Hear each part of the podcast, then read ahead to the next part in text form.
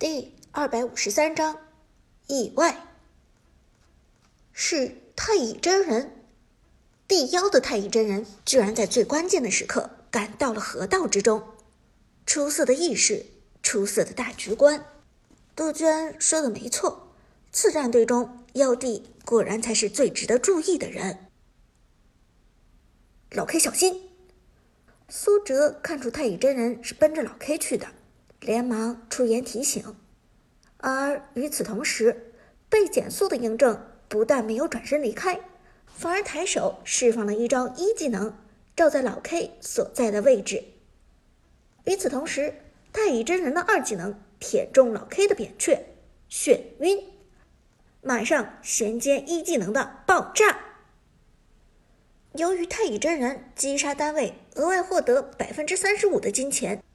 前期更是拿下了第一滴血，此时的太乙真人经济相当领先，一技能的爆炸伤害更大。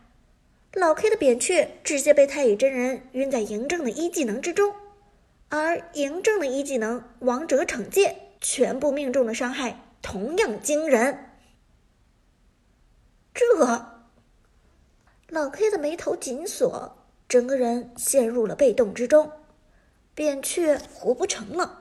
这套配合堪称天衣无缝，而救下了嬴政并击杀了老 K 的太乙真人，不但没有离开，反而朝着苏哲的橘右京冲去。苏哲抬头看向太乙真人，杀了我一个队友还不够，还想杀我？此时的妖帝眼中则满是杀意。既然碰见了，我就要你的命！太乙真人强势走位，摇晃着身体，企图去眩晕橘右京。而苏哲的橘右京却在嬴政释放技能的同时，给出二技能居合，打出爆炸伤害的同时，将嬴政眩晕。平 A，平 A，嬴政已经残血，毕竟他完全落入扁鹊的风油精范围之内，随时都承受了剧毒的侵袭。这时。妖帝的太乙真人冲到苏哲的身旁，二段爆炸触发。就在这一瞬，橘右京猛地一招厌反，技能其实早已刷新，只是苏哲留着一手，在爆炸的瞬间厌反，成功骗到技能。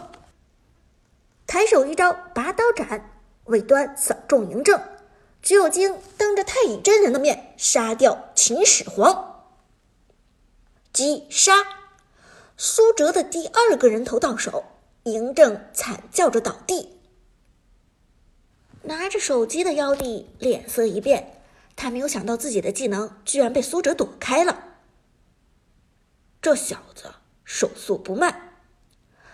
妖帝虽然不想承认，但还是不得不承认，太乙真人一技能爆炸的前摇很短，但苏哲的橘右京却能在一瞬间闪开。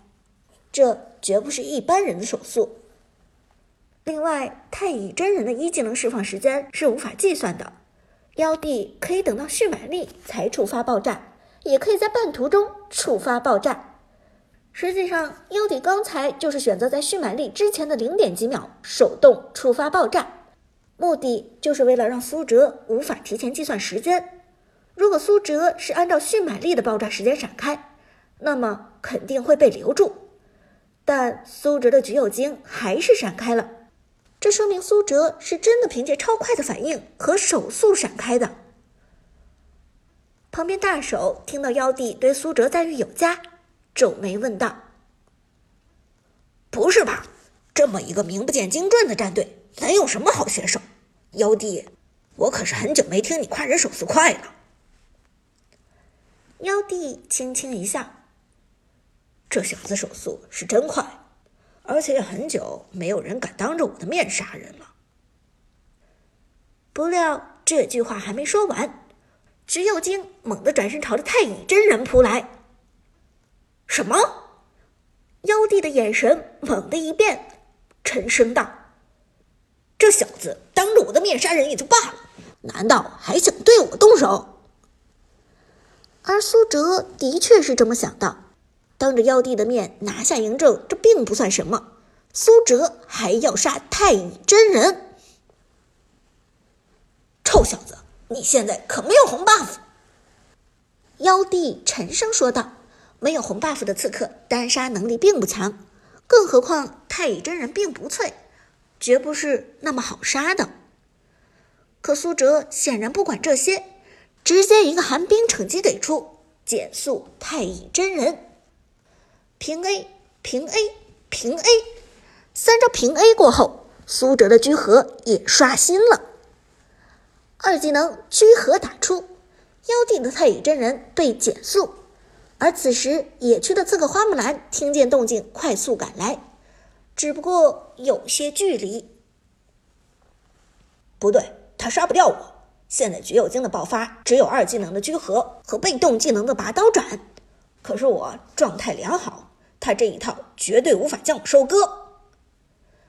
妖帝仔细的计算着橘右京的伤害。三级的橘右京伤害也不过就那么几个，而此时橘右京的被动拔刀斩已经刷新，抬手一剑砍出去，除了命中太乙真人，还砍杀了中路上的几个小兵。唰！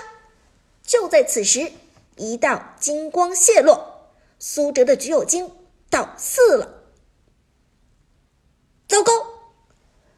看到这一幕。妖帝傻眼了，他终于明白为什么苏哲的橘右京有这样的信心追杀自己，因为橘右京早就将兵线上那些小兵的经验给判断了进去。嬴政死后，兵线上就没人和橘右京分享经验，独吞经验的橘右京收了一波小兵，刚好到四，大招戏血给出，铺天盖地，满是剑光，太乙真人还没到四。没有复活的大招，在橘右京的长剑之下，只能饮恨而死。Double kill，橘右京河道斩获双杀，击杀次战队头号明星选手妖帝。全场哗然，苏哲的 ID 炮隐姓埋名，一战成名，当着妖帝的面杀人也就罢了，还同时。把妖帝也给收割了，这一战下来，谁才是真正的明星选手？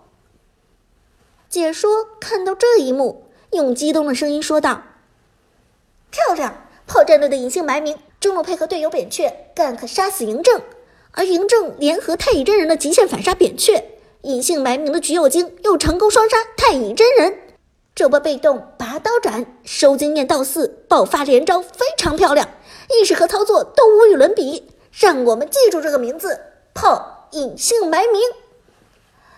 旁边的男解说点头说道：“没错，这个名字值得铭记，因为他杀死的不是一般人，而是次战队的头号明星选手妖帝。”女解说说：“妖帝是 KPL 赛场上的老玩家了，参加过两次 KPL 联赛，他的辅助用的出神入化。”堪称教科书级别。男解说点头道：“不错，根据我的了解，已经很久没有人能在妖帝的保护下杀掉他的对手了。这次隐姓埋名，不光破掉了妖帝的保护诅咒，还顺手将妖帝给击杀了。这样的壮举，注定要轰动一时。”两名解说说的妖帝脸色很不好看，但他却又无可奈何。这小子的水准。不像是个新手，妖帝沉声说道，对苏哲又忌惮了几分。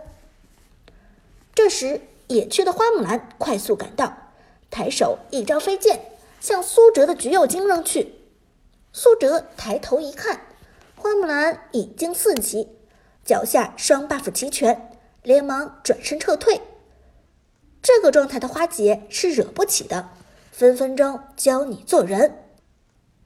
然而，就在苏哲撤退的同时，上路传来噩耗：阿飞被击杀，而且是被大手的关羽单杀。